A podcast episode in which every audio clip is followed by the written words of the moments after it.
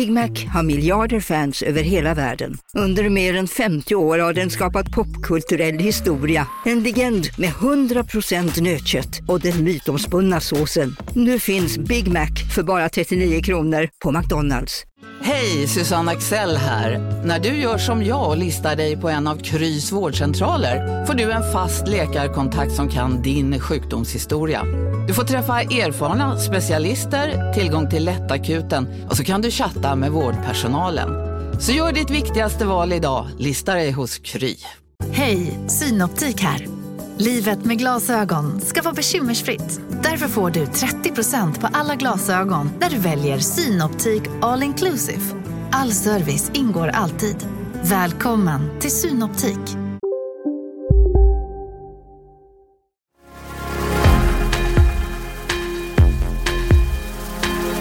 Den svenska publicistikens bad boy nummer ett hade precis börjat släppas in i den folkhemska stugvärmen.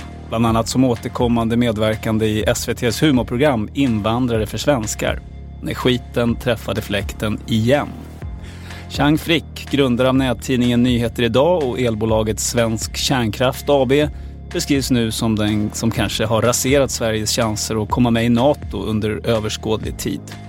Efter att ha fått hit och ordnat demonstrationstillståndet för provokatören och islamkritiken Rasmus Paludan som brände en koran utanför den turkiska ambassaden i Stockholm har Jean Frick hamnat i sitt kanske värsta blåsväder någonsin. Helt öppet kallas han nu rysk påverkansagent. Men finns det några belägg för det? Och om inte det är Chang Fricks motiv, vad vill han egentligen? Jean Frick, välkommen tillbaka till fredagsintervjun. Jag tackar. Det var ju precis fyra år sedan såg jag, eh, sedan vi möttes på det här sättet sist. Kommer du ihåg vad vi pratade om? Var det min inkomst eller? Mm, det bland annat, ja. Bland annat. Mm, inte bara det, men Nej men, ja. det är det du kommer ihåg. ja den minns jag för du hade så svårt att förstå att man kunde överleva utan en deklarerad inkomst och för Mm. mig så var det själv, det- är många som får hanka sig fram ju. Mm. Ja. Eh, bli inte för mallig nu, men det är faktiskt en av våra absolut mest avlyssnade intervjuer någonsin. Och nu har ju fredagsintervjun funnits i, i fem år. Vad tror du det där beror på? Ja. Av någon anledning så lyckas jag alltid på något sätt riva igång mycket diskussioner, debatter, känslor och då blir, ja, då blir folk intresserade i allt som har med mig att göra. Eller så har det varit vid tillfällen tidigare i alla fall. Eh, som jag sa alldeles nyss då, så var du ju lite på väg bort från det här kontroversiella och få medverka i ett humorprogram i SVT är ju Mm. nästan bekräftelsen på att man inte uppfattas som farlig på riktigt. Men eh, nu? Nu har jag det rättat till sig igen. Var du rädd att tappa varumärket? Börjar det bli lite för Nej, mysigt? många var på mig så här att men Chang, nu, håller, ska du, nu kommer de krama ihjäl dig och jag bara jag tror det är större problem för dem än för mig. Jag kommer nog hamna i blås... Det där löser sig av sig självt, det behöver jag alltså inte tänka på. Och det gjorde du ju. Ja, jo, det gjorde det. Så att, Mm. ja. Vi går in på den historien då med koranbränningen. Eh, fredagen den 27 januari ställer sig Rasmus Paludan framför Turkiets ambassad på Östermalm i Stockholm. Han håller sitt vanliga tal om varför islam är dåligt och bränner ett exemplar av muslimernas heliga bok, Koranen. Reaktionen blir stark, inte bara från Turkiet som meddelar att Sverige kan glömma att bli insläppta i NATO på länge. I land efter land protesterar människor mot Sverige som tillåtit ett sånt här tilltag. Islams närmaste motsvarighet till Vatikanen, Al-Azhar-universitetet i Kairo uppmanar till bojkott av produkter från Sverige. Ja, vad har du ställt till med egentligen? Jag har egentligen inte ställt till med speciellt mycket alls, vilket många kanske blir arga när de hör mig säga det. Det jag gjort är att jag betalt in en administrativ avgift till polisen på 320 kronor och, och det är en förutsättning för att pröva ärendet, att ge Paludan ja eller nej och göra en demonstration. De skulle likväl kunnat säga nej, flyttat honom till en annan plats, bytt datum, vad som helst och så hade vi inte suttit här idag och pratat om det här. Eh, däremot min roll i det hela, eh, och det har jag väl sagt till många, det var ju att jag såg ett värde i att det blev någon sorts demonstration som markerar mot Turkiet från, från högerhåll. Det hade ju redan börjat hända lite saker på, på vänsterhåll efter den här Erdogan-dockan. Eh, och den här lördagen så var det då, det var Rojava-kommittéerna hade planerat ganska omfattande demonstration då. Det syntes ju mängder med människor, PKK-flaggor. Man trampade på en stor bild på Erdogan på marken. Och inför detta så, jag känner ju en, lite människor som är aktiva där. Jag har ju själv eh, från och till i debatten varit lite engagerad för kurdernas situation. Och jag har också haft, länge haft en kritik mot Turkiet. Uh, så jag pratar med en person aktiv där och han liksom är på mig, borde det inte vara bra att få något på högerkanten? Och varför tyckte han det då? För att man vill ha en bred uppslutning. Och varför vill man det? För att Erdogan fängslar sin opposition, behandlar minoriteter som skit och är på väg att bli en Mussolini. Jag håller, det är inte ofta jag håller med en person som John Bolton men titta på vad som händer i Turkiet och, och den så kallade demokratin där. I mina ögon, okej okay, Putin är värre på andra sätt, men det är samma sorts makthavare vi pratar om, skulle jag säga.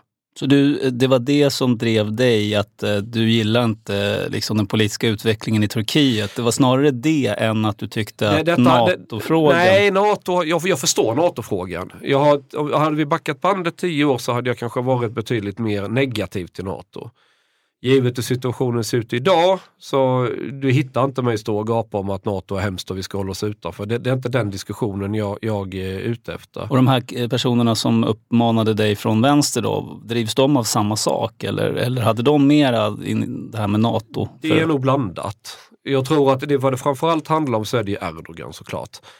Men jag såg någon intervju där de företrädare för Rojava, nu, ska, nu tror ju många att det är kurder i den föreningen, det är väl mest svenskar som är vänster om jag förstått det rätt. Eh, det var ju någon som uttalade sig negativt om NATO och sådär. Det är väl en åsikt man kan ha. Jag, inte, jag, jag tycker vi har inte haft någon riktig NATO-debatt så ja, kanske vi kan ha det nu, jag vet inte. Vi hann inte. Nej, vi hann inte. Eh, men, men i alla fall, om vi, kommer till, om vi går tillbaka till, till vad det var som hände. Så, mm Tidningen Flamman kör igång en satirtecknartävling, 10 000 kronor till det. Eh, Liberal Debatt återpublicerar den här DGR-varianten istället för att svenska flaggan brinner så det turkiska flaggan och man har skrivit kuken på den. Liksom. Och då får jag göra en sån här genridé. Tänk om någon idiot, typ Paludan. För Paludan alltså, här, här, finns en liten bakgrundskontext. Jag har ju twittrat om Paludan innan, liksom, vi går tillbaka sju månader. Och vad hemskt det vore om man stod och gjorde något utanför Turkiets ambassad, bla bla mm. bla. För det här har ju gått och, det här har gått och grott i mig länge, Turkiet. Mm. Och ja. Paludan. Ja, det är ett skämt med en kille som heter Mattias Våg. Som har, det, har, det har funnits ett tag som ett dåligt skämt. För om man vill provocera en arg ful dansk som står och bräker och gör sin grej, alltså oavsett om man, vad han eldar så blir det provokativt. Mm. Ja. Och då ser jag en bild, om nu Paludan tar De Geer-flaggan, vi, gör, liksom, vi snor vänsterns symbol, det är en turkisk flagga, vi skriver kuken på den. Paludan står där, ja, tänder eld på den och så massa bilder på det. Hur ska vänstern förhålla sig till detta? Och, och de som på liberal debatt som nu har liksom använt den här, den här står vi upp för och allting. Okej, vad säger ni nu då när Paludan tar och gör samma sak? Kommer. Det var det som var genreidén. Det var det som var genreidén. Återigen, era hycklare. Ja, Vad säger lite ni så, ja exakt. Ja. Det var idén. Jag ringer en kille för, eh, som, jag skulle egentligen kalla honom högeraktivist. Han är lite speciell. Jag vill inte vara elak, det är en väldigt snäll kille. Upplever jag. Andra har en helt annan bild. Eh, och, och förklara så här han har snurrat, varit på Exakt 24, vilket en tidning jag inte haft något med att göra. Men han är lite varstans och filmar och gör saker. Men... Varför kontaktade du just honom då? Därför att, så här. Jag tänkte att jag skulle ha en roll liknande Flamman. Det vill säga mm. att jag gör inte själv några teckningar eller något, men jag vill uppmuntra till, liksom, jag kan bidra finansiellt eller något De har ju 10 000 i, mm. som är prispeng till den som gör bäst teckning. Ja, för det tänkte jag på. Det enklaste för dig, om du visste vad du ville, varför ställde du inte själv? Och, därför, att, därför att då kommer tidningen ringa mig och säga att du är inte journalist, du är aktivist. Aha. Men då tänkte jag att jag gör samma som Flamman gör, att som, med, som en tidning så initierar jag liksom någonting i ett vällovligt syfte. Okay. Ja, det var så, alltså, rätt eller fel tänkt, men det var så mm. jag tänkte. Och det vällovliga syftet var då alltså? Att, att, att, sluta upp med det som både vänstern och nu från liberal debatt också har gjort mm. en grej av. Att mm. Kör vi det från höger då blir det ganska brett. Ja. ja. Och, och, du ville se om de skulle typ eh, stå upp för Paludan då? Skulle de fortfarande, precis. Mm. Dels det, men sen också att skicka en bild att grundläggande demokratiska fri och rättigheter, det är inte en vänster eller högerfråga. Det, det måste alla vara med på. Mm. Ja. Eh, tittar vi på den här listan, vad Turkiet gör i de här förhandlingarna. Först då, jag minns inte exakt, men var det 30 personer de vill utlämna? Någonting sånt? Inte 130? Nej, det var ett senare bud. Mm. Först började med 30, sen Okej. ökade de till 70 tror jag och sen blev det 130. Mm. Så ju mer vår regering på något sätt försöker vara pragmatiska, lirka, försöka och ändå förhålla sig till svensk lag. Ju mer Turkiet upplever att på något sätt vi böjer oss eller försöker anpassa oss. Ju mer ökar de kraven och mer och mer. Det, det är bara en förnedrings-shitshow Jag alltihopa. antar att du har sett det senast eller? Ja, att nu ska vi förbjuda koranbränningar. Annars inte NATO ja. Ja, exakt. Mm. Men det här säger ju något. Är det, är det oss det är fel på eller är det Turkiet? Det beror på. Alltså den frågan måste ju ställas. Mm. Och det, det här är, allt detta bevisar lite den poängen som jag har om Erdogan och Turkiet. Det går inte förhandla på det sättet. Skicka in NATO-ansökan, börjar de trilskas. Nej, vi har våra grundlagar i Sverige, de är liknande Norge, Danmark, de andra NATO-länder. Och det är de vi är, punkt. Mm. Gå inte in i några jävla diskussioner med dem, skit i det. Sen får väl USA och andra vrida om armen på Erdogan om man inte kan bete sig. Men att vi ska förnedra oss offentligt, nej jag går inte med på det. Då, Mm. då brinner proppskåpet på mig. Okej, om vi för resonemangets skull då accepterar den här förklaringen att du faktiskt inte kände dig helt säker på att Paludan just skulle elda en koran. Ja, jag, jag utgick, alltså när, när den här killen hör av sig till mig Ja. ja, då, och säger Paludan är intresserad. Då frågar ju jag, och det är ju inte liksom taget ur luften, har Paludan fattat vad det handlar om? Mm. Ja, ja, ja, ja, säger han. Sen inser jag ju sen i efterhand att man ska inte kommunicera via en tredje person, man ska ta den kontakten direkt. Det misstaget gjorde jag, det får jag ju äta så att säga. Men det var ju slarvigt. Det var tänker jag. slarvigt. Du har ju ändå varit med ett tag. Ja, men jag, jag sitter i bilen. Mm. I mitt huvud, det här är ingen stor grej, det är en liten skitsak. Det kommer bli några artiklar, lite diskussion och sen är det glömt. Jag ska hämta ungarna, du vet, blodsockret är lågt, jag är på LCHF-diet med så att det spökar. Allting är vardagsgrejen. Jag kollar med honom. Har du koll på Paludan, han fattar vad det handlar om. Det här, ja, ja, visst, ja, men skönt, okej, då behöver vi inte Mm. tänka på det, då går vi till nästa grej jag ska, du vet. Mm. Det är så är min vardag. Mm. Ja. Sen när Paludan går ut och säger en intervju senare, då har jag redan betalat in. Det var tidsnöd att betala in. Från Danmark är det utlandsbetalning, då tar det två, tre bankdagar. Kan någon Mm. betala från Sverige, ja men ge det 320 spänn och det är till polisen. Jag har inte betalt Paludan, det är till polisen. Mm. Tänker, det är väl ingen stor grej, liksom. Klart jag skickar in det. Sen går han ut och säger att han ska elda Koranen. Och då blir jag lite, för då har jag redan sagt att klart jag kan ställa upp och hjälpa med något annat. Om det är någon flygbiljett eller om någon behöver soffa och sova över på skjuts eller vad det nu kan vara för någonting. Precis som Flamman går ut med 10 000 Mm. i prispeng. Ehm, då, då blir jag lite så här, men vänta lite nu, det, det var inte det här jag ville. Men du kan ju inte varit helt chockad. Nej, över- jag är inte chockad Nej. utan jag tänker att jag får försöka kolla lite med Paludan. Mm. Kan han tänka sig elda något annat? För han har inte uppenbarligen förstått vad det är. Så jag skickar ju grejer. Jag, jag säger till den här killen, sätt ihop oss två så att vi kan kommunicera. Det blir en telegramchatt liksom. Och så skickar jag där då eh, en text jag skrev ut på Nyheter idag varför man ska demonstrera mot Erdogan, vad det handlar om. Men ingen, ingenstans har det med islam eller något att göra. Eh, jag föreslår att vi kan istället för Koranen eh, eh, skaffa en turkisk flagga. Och så det här, men jag får ingen respons. Det, jag kan ju inte sätta ner foten och säga att nu gör inte du det här för att det är fortfarande Paludans demonstration, det är han som har sökt tillståndet.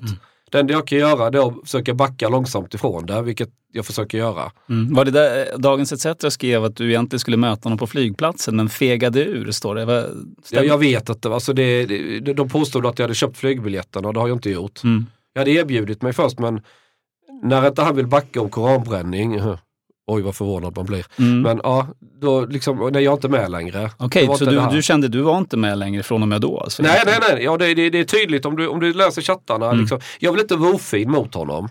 Eller så här. Men jag, jag betalar liksom, jag tog upp en diskussion. Vill han ha kontanter ska jag swisha och sådär. Mm. För i samband med det så vill jag väga in också vad ska vi göra i aktionen. Mm. Och, och få honom att förstå vad det är jag är ute efter. För vill han, ska jag sponsra någonting då det- kan det inte gå på tvärs med, med, med det jag är, det är ute efter. Och jag vill inte ha en diskussion om Koranen. Jag vill inte ha en disk- det är inte den diskussionen som är intressant. Jag vill ha en diskussion om Erdogan Mm. och de utpressning han kör mot Sverige. Så vad gör du då, då när du förstår att han kommer elda Koranen och det är jag som har fått det att hända på något sätt, i alla fall i allmänhetens ögon? Men vad kan jag göra? Jag vet inte, vad gjorde du? Nej, jag försöker förklara för alla hur det ligger till och bara ja, jag betalar liksom inget till Paludan, jag backar ifrån det. Jag, jag talar om var jag står. Du var inte där då? Nej, en- nej, jag vill inte åka in. Jag vill inte... Nej. Här var... Alltså de som känner mig, de vet att jag är, ganska, jag, jag är ganska försiktig när det kommer till att gapa om religion. Jag har ganska stor respekt för religion. Uh, jag är så här personligen, jag är liksom, jag är väl vad man kan kalla en abortmotståndare men som inte vill in och kladda i lagstiftning. Men personligen så är det en sån här ganska grej. Är du troende själv? Det är där fråga som är omöjlig att svara på. Men inte du, ja, en del skulle ju säga nej absolut inte, jag är sekulär. Men det, nej det skulle jag inte säga. Okej, okay, så du har respekt för religion, du, ty du tycker att det här så, var väldigt olyckligt? Ja också. det tycker jag, det tycker jag. Okej. Okay. Det tycker jag. Eh, ja, det blev en koranbränning, något som alltså fått omfattande konsekvenser, inte bara i relation till Turkiet. Så omfattande att statsminister Ulf Kristersson bjöd in de andra partiledarna för att informera om det mycket allvarliga säkerhetsläget för Sverige. Vi befinner oss, som jag brukar säga, i det allvarligaste säkerhetspolitiska läget sedan andra världskriget. Det som är lagligt och som ska vara lagligt och är inom ramen för svensk yttrandefrihet kan alltså få stora konsekvenser för svensk säkerhet. De grupper och de individer som genomför den här sortens aktioner de blir i det här säkerhetspolitiska läget nyttiga idioter för krafter som vill Sverige illa.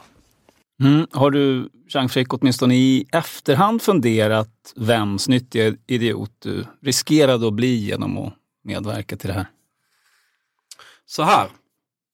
Eh, Erdogan hade ju redan bestämt sig för att eh, hålla på att trilskas med NATO-ansökan. Det har ju varit uppenbart för alla. Den enda som är nyttig idiot här är Ulf Kristersson för han spelar med i Erdogans teater. Ingen annan. Mm. Han förnedrar Sverige fullständigt för att han helt saknar ryggrad. Han tror, han är så, jag vet inte om han är dum, han har fel rådgivare, men han tror att om han bara kryper tillräckligt mycket och bugar sin Erdogan så kommer han få någon slags respekt. Så funkar det inte. Det är tvärtom. Man måste sätta ner foten, man måste visa vad man står för. Och man kan inte hålla på och hatta och ge sig på mig som att hela NATO-ansökan vilar på mina axlar. Men om vi håller oss till det som du var inblandad i ändå. Eh, så de som vill liksom destabilisera och, och som vill Sverige illa, mm. för dem är ju det här liksom bullseye. Det här var jättebra. Nu har Sverige stora problem och det är inrikespolitisk debatt och NATO-ansökan hänger i luften. Ur, ur det perspektivet, funderade du inte på vad du bidrog till? Det är klart man kan resonera att Putin gnuggar händerna. Men det gjorde han nog också när Turkiet köpte S-400-system. Turkiet har inga sanktioner mot Ryssland. Vilket gör att sanktionerna får inte den effekten på grund av Turkiet. Jag tror att man, man, man vad som från början var en ganska, vad ska man säga, jag vet inte om jag använder ordet oskyldig, men en ganska normal demonstration, en idé så här lite kul. Den får en jättestor uppmärksamhet runt om i världen. Den får väldigt stora, eh, det blir liksom en butterfly-effekt här. Framförallt används den väldigt mycket inrikespolitiskt i Turkiet. Vi har ett val i Turkiet. Ska jag hållas ansvarig för det? Jag, jag vet inte riktigt. Ska jag förutse vilka geopolitiska konsekvenser saker ska få? Är, är det, det, det är inte att ställa ribban lite väl högt någonstans?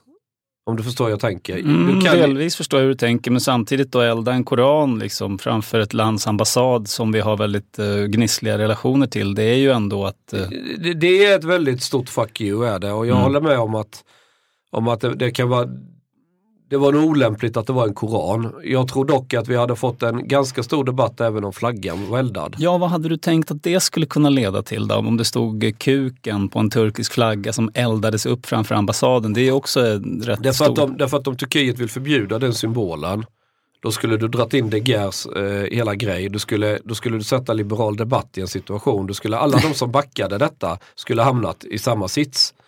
Är du med på vad jag menar? Ja, jag tror det. Så det var, ja, precis. För då, då, har vi ju, då vi kan ju visa att vi har ju bara fortsatt på samma spår som de nu mm. gör en grej av.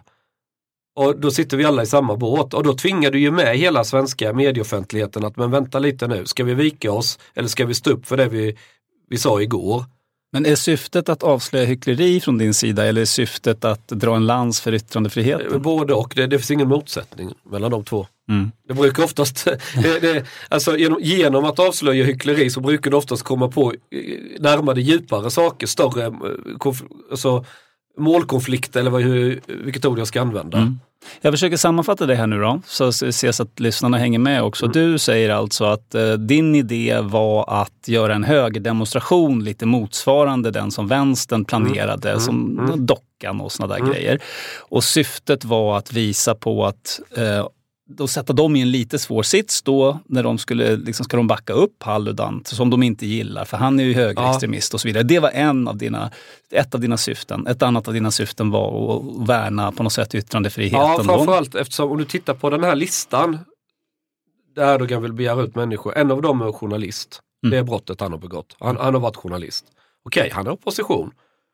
Men om inte jag som själv har bråkat och varit i opposition tar mig fan sen jag började skriva artiklar kan hjälpa honom, vem hjälper mig när jag hamnar i... Alltså förstår, förstår du jag tänker? Du, mm. du, du, måste liksom, du kan inte bara stå och säga, men det är klart jag står upp för yttrandefrihet och så fort det börjar kosta någonting så bara viker du dig. Mm. Om jag fortsätter sammanfattningen då, så att det blev en koran, eh, det det beror på att du blandade in en tredje part och du, du försäkrade dig inte om att Paludan hade fattat vad idén var. Ja, det var ett misstag av mig. Slarvigt, lämna barn, lågt blodsocker ja, och så vidare. Ja. Okay. Om du fick backa bandet och göra om det här med vad du vet idag, vad hade du gjort annorlunda? Då hade jag bett om att sätta mig direkt i kontakt med Paludan innan jag gör någonting så här, betala in någon demonstration. Och hade han sagt Jeska el den Koran, då hade du sagt... Då hade jag sagt att du får betala den själv. Okej. Okay. Och då hade inte du heller eh, hamnat i det här Nej. som du är i nu? Nej.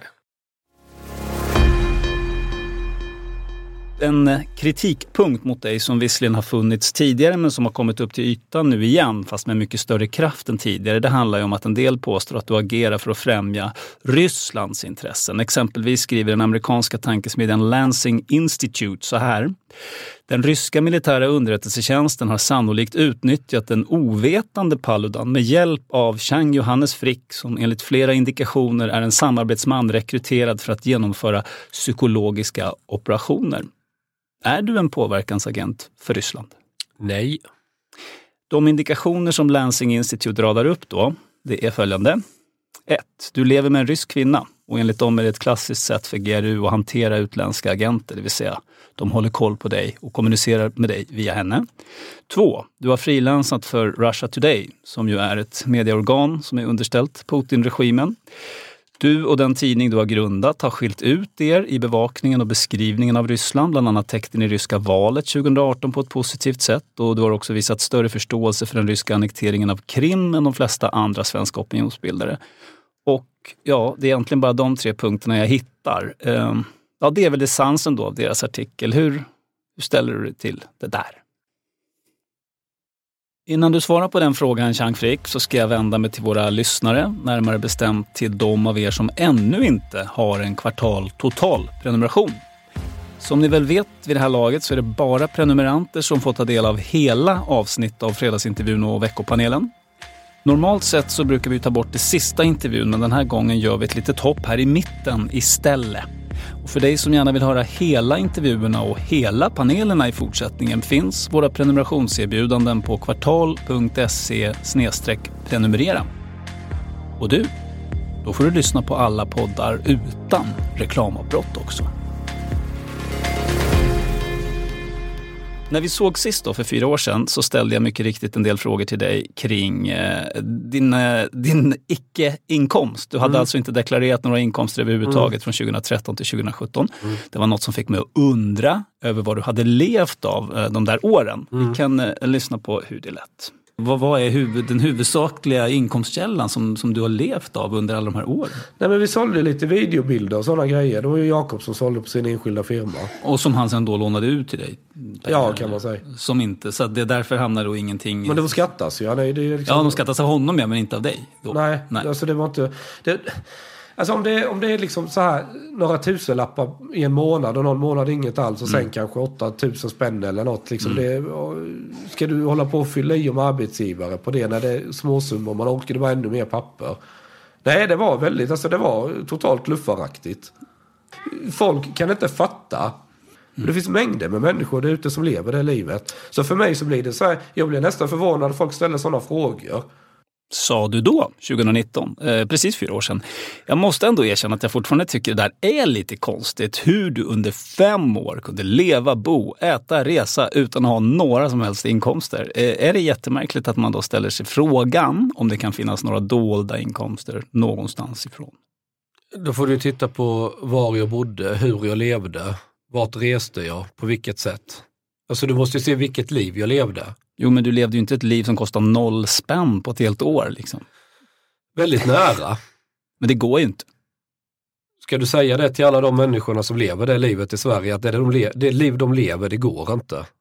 Det finns mängder med människor som har det riktigt, riktigt tufft Men i det här inte så, landet. alltså noll kronor, inga bidrag, ingenting. Det hävdar Om du, jag. om du ringer. Skatteverket ut en lista, hur många nolltaxerar så kommer du få väldigt många namn.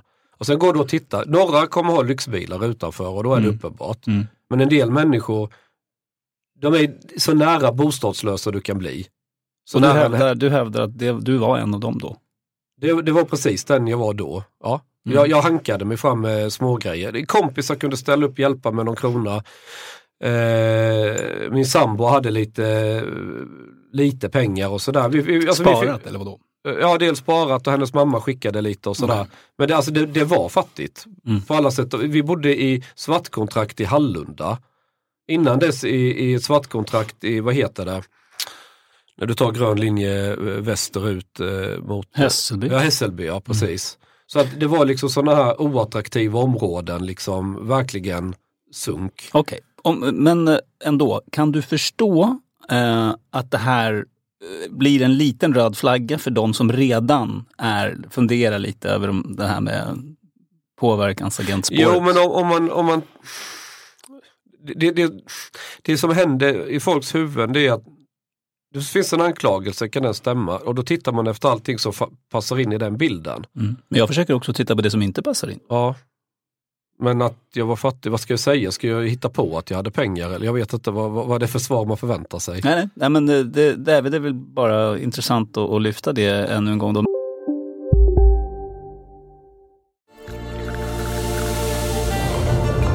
Välkommen till Maccafé på utvalda McDonalds restauranger med Baristakaffe till rimligt pris. Vad sägs om en latte eller cappuccino för bara 35 kronor? Alltid gjorda av våra utbildade baristor. Hej Sverige! Apoteket finns här för dig och alla du tycker om. Nu hittar du extra bra pris på massor av produkter hos oss. Allt för att du ska må bra. Välkommen till oss på Apoteket. Okej hörni, gänget! Vad är vårt motto? Nej, allt är inte alltid som du tror. Nu täcker vårt nät 99,3 procent av Sveriges befolkning baserat på röstteckning och folkbokföringsadress. Ta reda på mer på 3.se eller i din 3-butik. Men, men om jag frågar så här då, om en person som du inte exakt visste vem han jobbade för skulle erbjuda dig pengar eller, eller någon annan förmån, en bil till halva priset eller vad som helst, för att hitta på en sån grej som du drog ihop med Paludan. Skulle det vara helt uteslutet för dig Ja, att göra det? fullständigt uteslutet. Och vad beror det på? Därför att jag springer ingen annans ärenden. Jag, Okej. jag gör saker efter eget huvud. Punkt. Eh, du brukar ju också säga att det vore väldigt klantigt om man var, om man liksom gick någon annans ärenden och agera och skriva som du har gjort eftersom det verkligen vore att dra uppmärksamheten till sig. Eh, eller hur? Ja, att det liksom, du har sagt flera gånger, så jag det vore ju väldigt konstigt om jag skulle vara så här eh, som jag är då. För det är inte särskilt diskret. nej, eh, återigen, nu vet inte jag hur en påverkansagent, oavsett vilket land eller vems intresse man, man, man springer, hur, hur, hur det skulle se ut. Jag har inte koll på det. Jag, jag känner till hur lobbyister jobbar och lite sådär men Mm. mycket mer än så, det är, inte, det, har, det, har inte, det är inget som intresserat mig så mycket heller. Är du förvånad över att det här faktiskt kommer upp på fullt allvar nu? För det har det ju gjort faktiskt. Eh, Jag tror så här, eftersom du får, det som från början var relativt oskyldig så här grej, det var ingen sån här jättesak. Så du har fått sådana stora konsekvenser så vill folk ha ett svar. Man vill hitta ett svar. Och man, man, man vill liksom, eh, man, tänker att det här kan ju inte hända, det måste finnas någonting som ligger bakom. och ja, det finns det. Där är Erdogan själv. Det är ju det är Turkiet. De vill ju ha en anledning att, att, att, att bråka mot Sverige. och Den yttre fienden, det stärker Erdogan i valrörelsen. Det är där du får hitta svaret. Uh, att, att jag skulle springa liksom någon annans ärende. Jag tror de som känner mig vet att det är helt omöjligt att styra mig. Alltså, men, men många tänker, har försökt. Ett sånt där, liksom en tankesmedja som ändå när man tittar på hemsidan ser väldigt kredibel ut. Och det Hittade du några kontaktuppgifter till dem? Eh, ja, det fanns ju olika adresser. Prov, det... Provade du att ringa och fråga vilka de är? Nej, det gjorde jag inte. Gjorde men, inte. men min, min, poäng är så här, hur kan de påstå detta? De, de påstår i princip det. Och det enda belägg de hade var ju så väl kända saker som har diskuterats här i många, mm. många år. Är du inte lite förvånad över att det kan gå så, så lätt ändå att bli utpekad? Det är ju ändå en ganska allvarlig sak. Alltså vi såg ju metoo, mm. när människor blir utpekade. Och det har ju visat sig i efterhand att det var ju bullshit bakom. Ja, inte alltid men Nej, inte ibland. Mm. Vi har ett, en del väldigt tydliga exempel. Mm. Där det, drevet gick fullständigt och det var noll och ingenting sen visade sig. Mm. Min poäng någonstans är att det här kan hända i media. Jag tror alla som syns i media är något känt namn. Och om man är lite risktagare, vilket jag är, så kommer man förr eller senare få en jävla bajsmacka. Så, så är det. Det får man bara liksom uh, vara beredd på. Så det har du tagit höjd för? Och nu kom den kan man säga? Ja, men jag, jag är inte så förvånad. Men hela det här, så, så här, med ryssfrågan, om vi zoomar ut på, lite på det. Jag var ganska hoppfull, eller hade en ganska positiv bild av Ryssland 2014 så var jag lite sådär, okej, okay, nej det är inte jättebra det där med Krim men det finns skäl till att man gör som man gör från rysk sida. Vi kan väl låta, liksom, vi kan väl erkänna att de har sina incitament till varför de agerar som de gör. Och så får vi väl hoppas att man på någon diplomatisk väg, att man pratar, vi lugnar ner det, vi hittar något, jobbar på något som är konstruktivt istället för att hamna i en sån här spiral där det bara blir värre och värre. Eh, under åren, det, det, liksom, det här ökar mer och mer och mer, då börjar jag bli mer och mer fundersam kring vad, vad är det som händer här?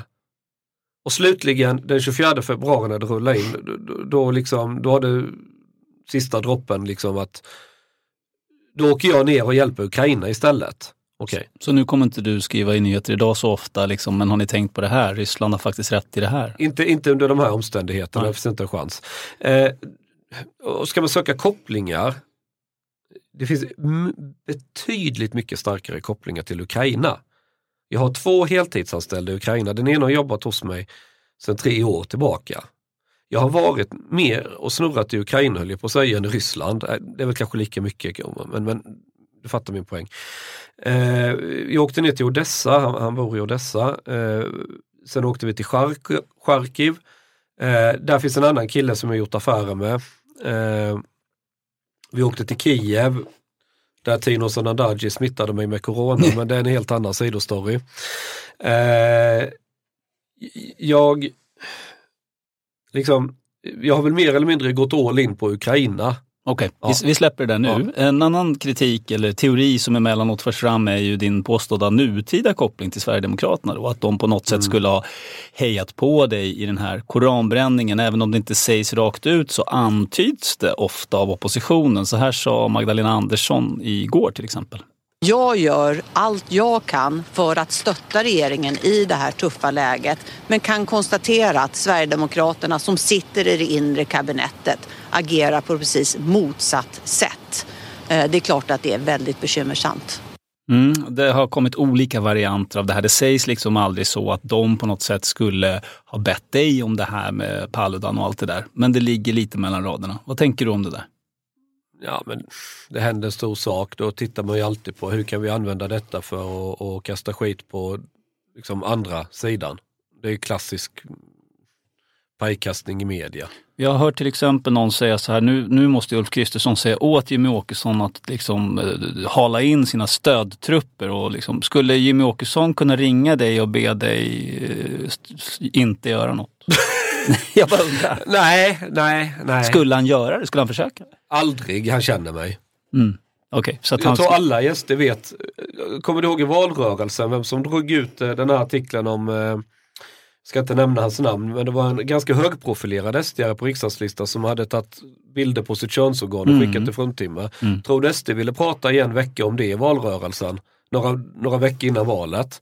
Knappast. Och det var din, ditt, Det din var, jag story? som, det var helt och Mm. hållet jag. Alltså jag skiter fullständigt i SD, Magdalena Andersson, Ulf Kristersson allihopa. De får vara arga de vill på mig. Jag, jag kommer göra det jag gör. Och det får de bara tugga i sig. Sen vill de såklart det handlar ju om att jag, jag, jag har ju inte beröringsskräck för SD eller någon annan. Jag tycker det är trams med Och du känner många sedan tidigare? Oh därifrån. ja, oh ja, oh ja. Även Ulf Kristersson i valrörelsen satt han och poddade hos mig. Mm. Då gick det bra. Mm. Men, sen, men nu är det några månader senare, nu är jag helt och hållet SD. Alltså du vet, Mm. det är bullshit alltihopa. Det är fegt, det är bullshit. Magdalena Andersson vill såklart så slå split i regeringen. Hon ser en konfliktyta eller, eh, som hon tänker sig mellan SD och eh, regeringen. Och, och det finns en konfliktyta där. Det skulle jag säga. Jag tror att, tyvärr, så tror jag att Kristersson, kanske KD, jag har inte hört så mycket från dem, eh, Liberalerna.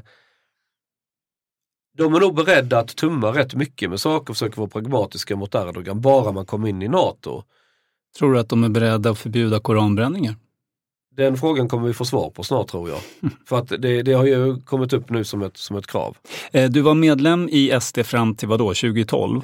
11 tror jag men ja. Och sen dess har du inte varit där? Nej, nej. Okej. nej. En omständighet som ofta förs fram nu ju är att du medverkar i SDs opinionsbildande Youtube-kanal Riks. Eh, Mm. De borde ge dig sparken därifrån har flera sagt. Eh, Vem sitter på det beslutet? Det låter ju som att partiet på något sätt skulle kunna sparka dig från Riks. Kan de det? jag tror det är Riks själva som bestämmer det där. Jag tror inte Oj, jag har inte koll på det, men min bild av Riks det är att det är finansierat av SD, det liksom ägs av SD på alla sätt, än så länge ska tilläggas. Eh, men de har nog ganska fria händer att göra det de vill göra. Jag tror de har upptäckt själva att vill de göra någonting annat än ren tråkig partipropaganda, vilket folk inte orkar titta på ändå. Alltså, du vet när någon kommunikatör för någon myndighet ska göra någon ny video eller podd, det är fem lyssnare och ingen Mm. som bryr sig. Om inte de ska bli en sån liksom dö sotdöden bara, då måste de göra saker som inte springer SDs ärenden utan springer lyssnarnas ärenden. Alltså, det, finns en skillnad där. Mm. Ehm, så jag tror, jag vet inte, alltså min medverkan det handlar om att jag ska ge mina kommentarer på nyhetshändelser och olika saker som diskuteras. Politisk kommentator kanske? Ungefär så. Med någon slags återkommande basis. Mm. Eh, De har Marcus Allard, det där är en liknande ärende. Han driver ett eget parti som konkurrerar mot SD lokalt i Örebro. Och han kallar sig marxist. Så jag skulle säga att ambitionen från Riks är nog inte, jag tror man lurar sig lite om man tror att de bara vill kabla ut SDs propaganda. Okej, Eh, men, men jag tolkar dig som att du tror kanske inte att det funkar så att partiet skulle kunna säga nu måste ni sparka Jean Frick, eh, det, det är bara blåsa hett här. Klart ogillar de mig så då, då kanske jag är olämplig att ha. Jag vet inte, det, det är en fråga för dem egentligen. Jag vet nog inte riktigt hur de... För mig så är det bara en liten sidogrej bland allt annat. Jag är inne i SVT, jag kör min podd med de andra grabbarna, jag har Mm. nyheter idag. Det är, alltså, jag, fan idag jag tycker, känns det som att jag är lite överallt. Jag ställer samma fråga till dig angående SD då, som jag gjorde om Ryssland. Har du någonsin tagit emot pengar från partiet för att göra eller skriva vissa saker under åren med Nyheter Idag? Alltså på något sätt dolda pengar? Va, va, va, hur det, alltså dolda pengar. Ja, det, an, det antyds ju att du, du Jag- skulle kunna få ta emot en slant och kan du inte liksom Det driva ett- lite opinion kring det, det här? finns ett tillfälle runt 2000, jag tror det var 14 någonting. Var det det här med identitärerna? Ja precis. Mm. Eh, Ja, men det är ju öppet ändå. Ja, Eh, jo, jo. men det är det enda jag kan erinra mig. För lyssnarnas skull ska vi säga då, eh, din tidning fakturerade Sverigedemokraterna 30 000 kronor. På fakturan stod det Research Identitärer Journalistiskt Ah, arbete. Min tidning fanns inte då. Eh, nej, okej. Eh, då var det du som fakturerade? Nej, det var eh, Jakob Bergman. Ja, just det. Mm, som sen blev Nyheter Idags eh, ansvarig ja, utgivare. Ja, ja, det Mm. det, Nyheter Idag existerade senare, eller hur man ska säga. Just det. Men, men det som då David Bas som avslöjade det här, eller som besk- Mm. om det här, menade då var att typ så här, SD ville utesluta ungdomsförbundet, vilket de sen gjorde. Eh, de skulle då ha velat eh, få lite ammunition lite stories kring de här eh, högerextrema ungdomsförbundet och där skulle du då ha kommit in i bilden. Men det håller du inte riktigt med om eller? Alltså, var saken, saken var så här att det var en stor konferens som het, då hette Identitär idé. Där, om vi säger så här, Ingrid Carlqvist skulle hålla tal och då inledde hon med, nu citerar jag fritt ur minnet, men Kära damer och herrar och eventuella fascister. Alltså, det var ju den typen av människor som var där. Mm. Och jag var ju inte dummare än att jag insåg att det kan nog finnas en värde i att försöka dokumentera lite, dels vad som sägs, men lite vilka är där och liksom så här. Så det gjorde du på eget bevåg Helt då? på eget bevåg. Jag var där med videokameran, eh, fick lov att vara där, filma lite, ta bilder. Jag lyssnade mycket, vad är det som sägs, vad är liksom det jag kan snappa upp. Och när SD får reda på att jag har det här materialet, så är de jätteintresserade av det. Hade jag gett det gratis till dem, då hade jag ju varit en aktivist hos SD istället och blivit anklagad för det. Men det är ju mitt arbete, tid som jag har lagt ner. Det är klart jag vill ha en peng. Hade TV4 frågat om bilder, då hade jag ju också tagit betalt. Och sålt det till dem också? Ja, ja det, alltså, jag skaffar ju videokamera och grejer, inte för att jag förlorar pengar utan försöka få in lite pengar på olika saker. Okej, men bortsett från den grejen är svaret? Nej, jag kan inte erinra mig någonting idag, nej.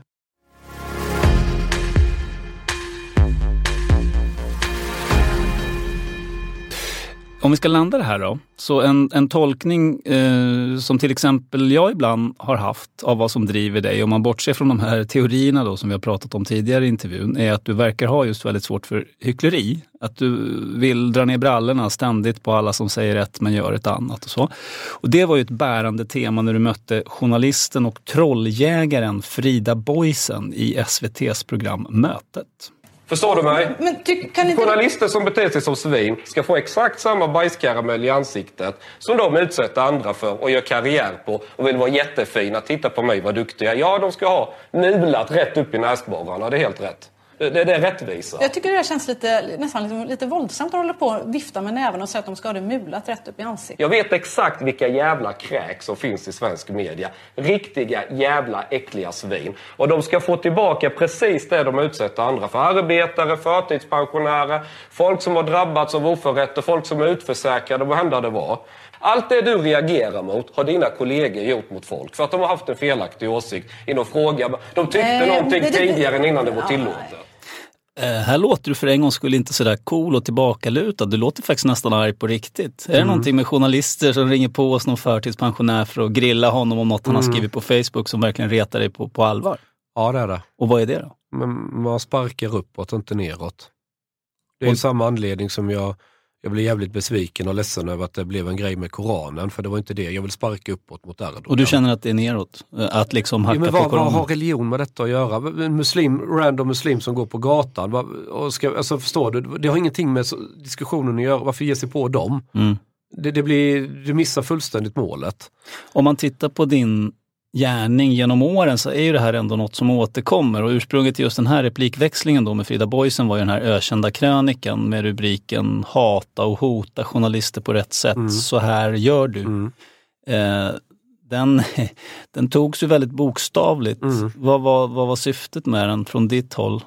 Du sätter upp en spegel, att de här metoderna ni använt mot människor som ni anser fredlösa. Om du protesterade mot invandring och de konsekvenserna, det var helt legitimt att ringa chefen och dreva för att du ska bli av med jobb och försörjning. Det var helt legitimt att på olika sätt skapa visklekar så folk ska ta socialt avstånd från dig. Och det du- gör dig förbannad då eller? Ja, det gör jag. Och varför? Är det det här sparka neråt? Ja, men vill vi ha det samhället? Då, då, men då provar vi så här då. Nu går jag ut och säger att, nu, för nu börjar det svänga lite grann i den här opinionen. Så vi nu, nu gör jag en guide, så här kan, nu kan du agera. På, för I varje exempel så visar jag mediala exempel. Det är inte så att jag tar det gripet ur luften utan jag visar ju så här har på olika tillfällen agerat. Om vi nu vänder det mot dem, hur kommer de reagera? Ja, då ylas det jättehögt. Fruktansvärt, jättehemskt. Ja, men bra. Men ser ni då er egen skuld i det? Men gjorde de det? Alltså journalistkollektivet? Nej, vissa ylade högt. Vissa sa ingenting, vissa höll ju med mig också, tyckte att det var fyndig. Det var, det ett fyndigt grepp att göra. Men det, det ju- skrev de väl aldrig eller? Jag såg inte någon som liksom drog en nej, det var där. nog, det var, nej, det var nog mer eh, kommentarer i inkorgen om man säger. Men det Mm. var ju även från journalisthåll så de, de fattar precis vad det är och sådär. Men sen ville man kanske inte smutsa ner sig eller vad jag ska säga. Jag, jag är en sån person, jag, jag, det är inte på de fina liberala sidorna jag för mina kamper. Mm. Om jag säger så. En annan av dina hjärtefrågor går ju också att passa in egentligen i hycklerihatet och det handlar ju just om det du var inne på tidigare, Sveriges syn på invandring och invandrare. Där har ju inte du då dragit det för att beskriva problem som invandringen har fört med sig. Men hur ser det här hyckleriet som du retar dig ut på där, i den frågan? Vi ska vara någon slags humanitär stormakt, slå oss för bröstet, kolla vad duktiga vi är. Och så lockar man människor till Sverige.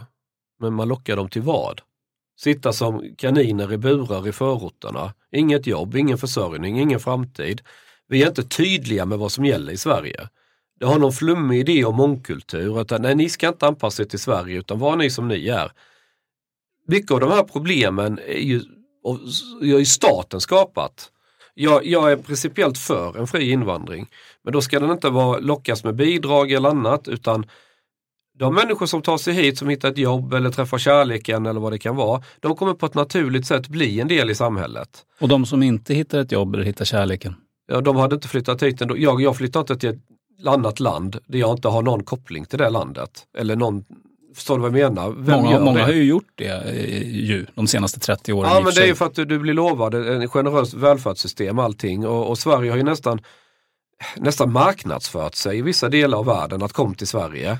Det var ju som någon slags vi hade ju det här på Söder, det var 2015 på Södermalm, de hade det här Sverige tillsammans. Mm, ja, det var precis, det de var ju, ju Münchenbryggeriet. Ja, Münchenbryggeriet. Man hade ju helt oironiskt en hallelujakör som sjöng mm. invandringens lov. Alltså det var ju återigen en psykos, precis som metoo var en psykos. Mm. Men vad är hyckleriet då? Ja, men, vill vi, vill vi inte eller vi ska inte säga, men vill Sverige egentligen inte ha människorna här? Man vill bara... Om du, om du vill vara solidarisk med andra människor, då är du det med dina egna pengar. Du tar inte skattepengar, tvinga andra att vara solidarisk inom citattecken, för det är inte solidaritet, det är någonting annat. Vad är det då? Jag, jag vet inte vad jag ska kalla det. Men du kan inte via skattsedeln använda andra människors pengar för att du själv ska känna dig god. Mm. Det, det, det är något väldigt äckligt i det, det där. Det är det som är hyckleriet. Ja, det skulle jag säga. Så här, ni åker ner och hämtar flyktingar från Ukraina, 25-30 pass. Inte en jävla krona finansierat med skattemedel. Jag samlar ihop via Twitter, jag använder min så kallade hatsvans. Vi hjälps åt.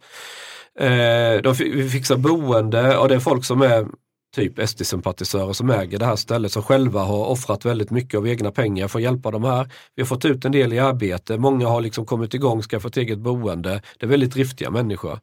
Jag vill göra en fet jävla poäng. Vi behöver inte ha en stor statligt administrerad invandringspolitik.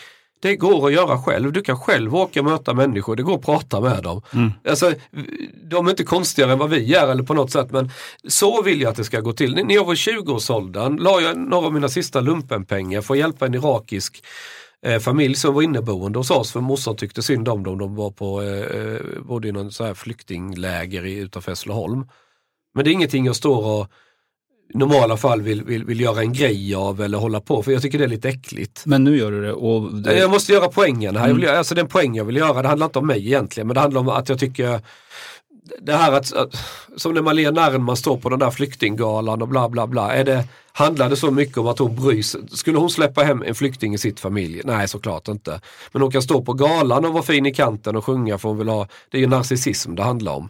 Och då hyckleri. Ja, det blir, eh, Förutsatt att du har rätt. Jag törs inte uttala mig om, hon kanske har flyktingar boende hemma, jag har inte en aning. Men en, en sista test då. Vi kan testa hyckleritesen även på det här med Ryssland då. Mm. Har det funnits en, en sånt, ett sånt hycklande kring hur vi fördöm, har fördömt Ryssland hela tiden och inte fördömt andra? Eller jag försöker hitta en drivkraft här, varför du ändå har skilt ut det lite grann i beskrivningen av Ryssland. Det finns en grej som störde mig tidigt och nu, och nu pratar vi, jag vet inte om det var när Krim hade hänt. Ja men det var i det, Majdan och det här. När jag var med i SD, jag kommer inte ihåg exakt årtal men vi pratar runt 2010 plus minus två år får jag väl säga för att vara hyfsat säker. Mm. Eh, det var en kille jag tror det var i Halmstad eller Ängelholm eller någonstans där som var engagerad från Ukraina, som var engagerad i partiet och blev utesluten för han hade likat en grej på Facebook. Och det var det här ukrainska partiet eh, Svoboda. Just det.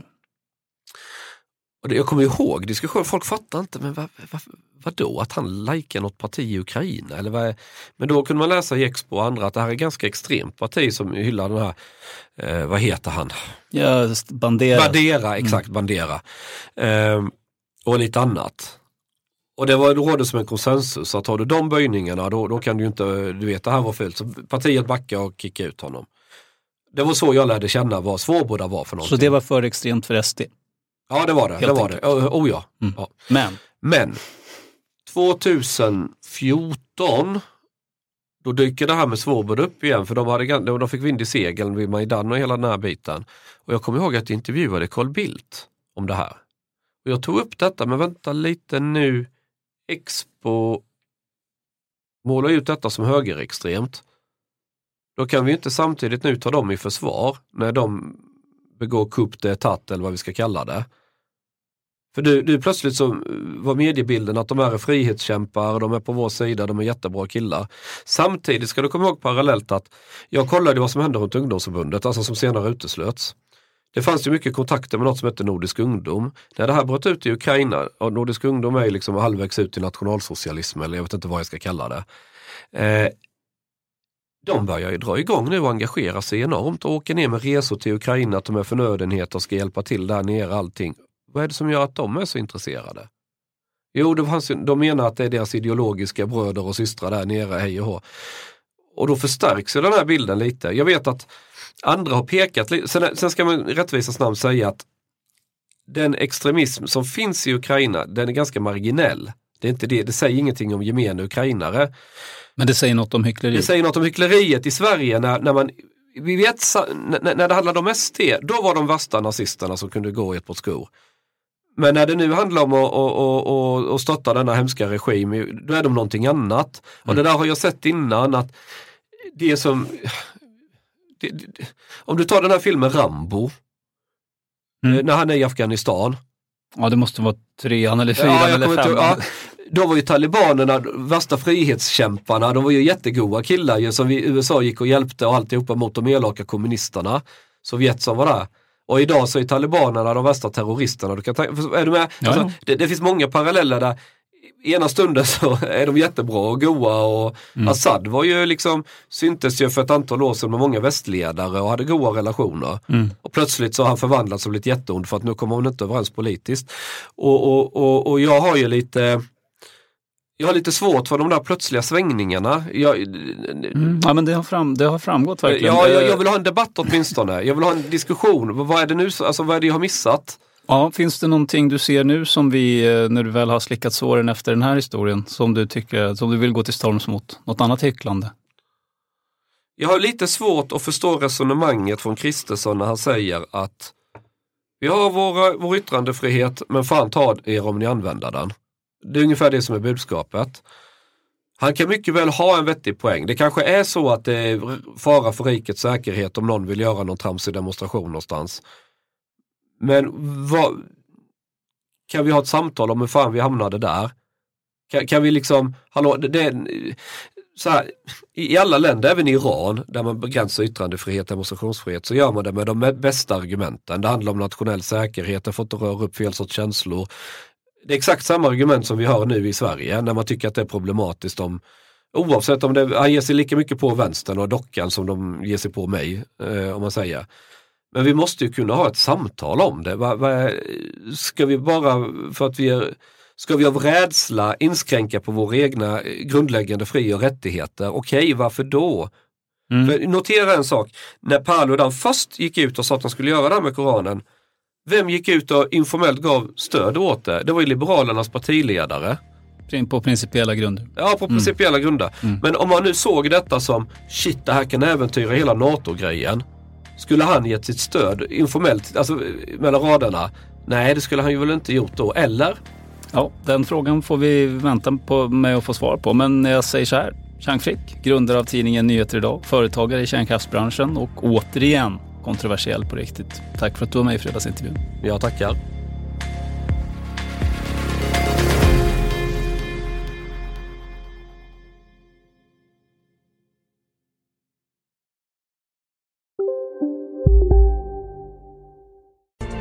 Kurrar i magen och du behöver få i dig något snabbt?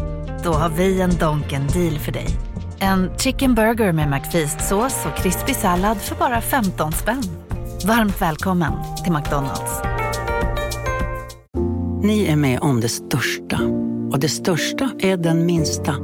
Ni minns de första ögonblicken. Och den där blicken gör er starkare. Så starka att ni är ömtåliga. Men hittar trygghet i Sveriges populäraste barnförsäkring. Trygg Hansa. Trygghet för livet.